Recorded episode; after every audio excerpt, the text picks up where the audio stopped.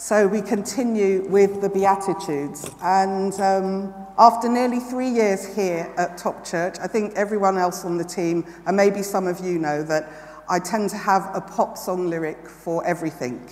You know, I'll be in the middle of a conversation with someone and they'll say something or I'll say something and I'll think, that's a song lyric. That's the title of a song. Um, does that ever happen to you? You?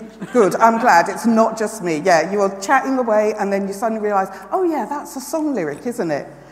Well, I would like to say that I have some obvious song lyrics for today, but actually, I just didn't. Because, um, you know, I just wonder we haven't really heard of hits like Blessed are the pure in heart, for they will see God. Yeah, no, it's not one that we're familiar with. So for me, as I prepared today, actually, I have to say, song lyrics did come to me, but they weren't obvious ones because the things that Jesus says aren't really obvious. And maybe you've noticed that as we've looked at the Beatitudes over the past few weeks. Um, Jesus talks about life in a different way. He doesn't kind of talk about life in the way that we're used to maybe thinking about it. So we don't hear Jesus saying things like, Blessed are the rich and powerful because they can get everything they want. Or, Blessed are the people who are always happy because they can make everyone else happy too. Now, if Jesus had said things like that, that would sound a bit more like what we're used to thinking life is supposed to be like, wouldn't it? You know, there's this idea that with life, everything has to be bigger and brighter and bolder. The only way is up. Now, of course, we don't. There, that is. Well done, well spotted. Yeah, I told you they weren't obvious, but yeah.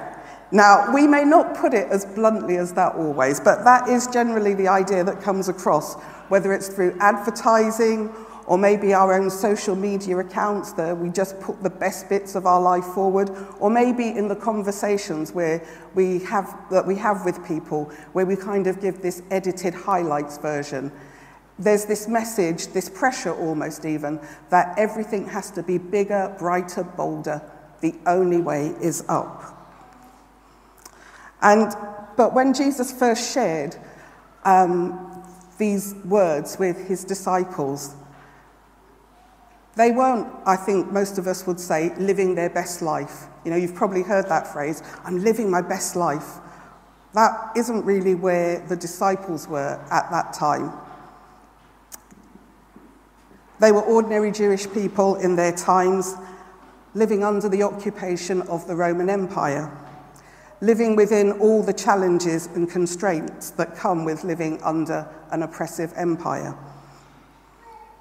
And then along comes Jesus with this message that maybe that world, maybe things are upside down, maybe things are not quite what they seem.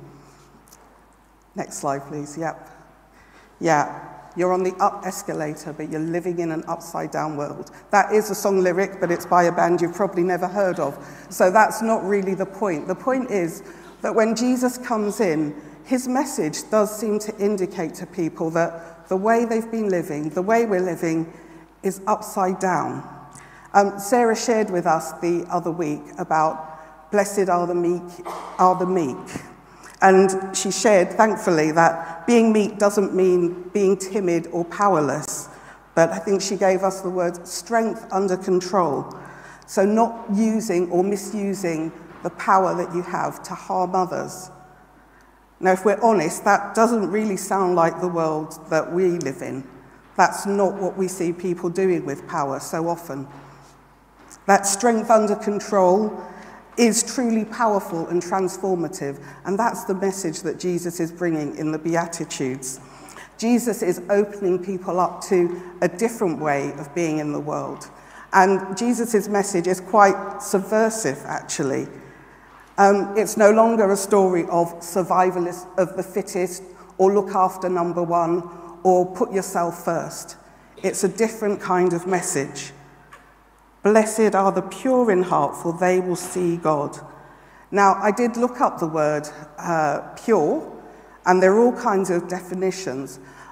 There was something there, it was a reference to music about being in tune, a pure note for musicians amongst you, that probably makes sense to you. And blessed are the pure in heart. There's something about being in tune with God's heart. Blessed are the pure in heart, for they will see God. Now, I wonder how surprising it must have been for the disciples to hear those words. The idea of being pure enough in heart to see God. Because what about what God had told Moses all those centuries before as he called Moses into the journey of trusting him? And I'll quote it. This is from Exodus.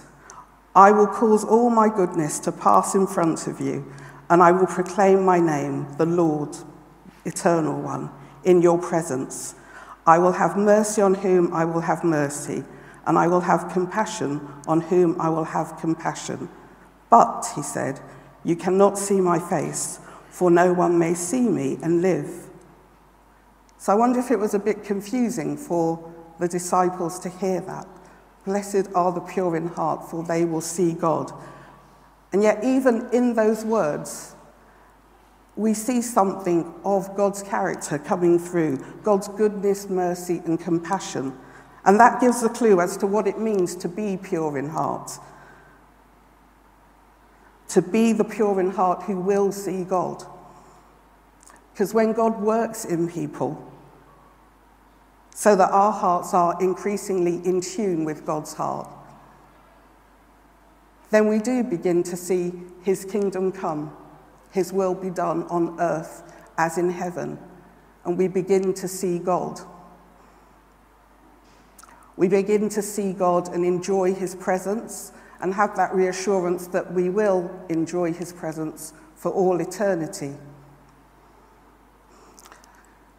But to be pure in heart isn't just about thinking about things differently or even about seeing things differently.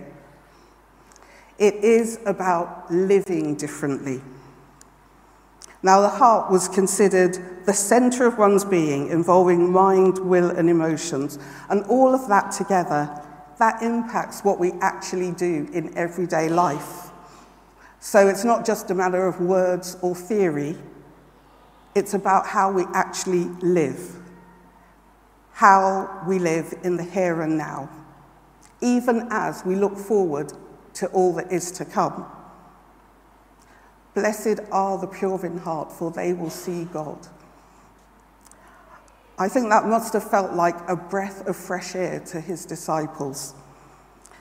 It's that encouragement that even in the midst of challenge and all that's going on, that they can breathe that they can breathe. It's that encouragement to not grow weary of doing good, to not grow weary of being compassionate, of reaching out with mercy, even though life may well be very hard. Even though, sometimes, to be honest, it might feel or seem like it's not really worth it. It might feel like what I do, what I say, it's not big enough to make a difference. Jesus is coming with a different kind of message about how to live in the world that God's created. And it's that invitation that as we embrace Jesus' way of being in the world, our hearts become more in tune with God's heart, and we begin to see God at work. God breathes new life into seemingly hopeless situations and brings transformation.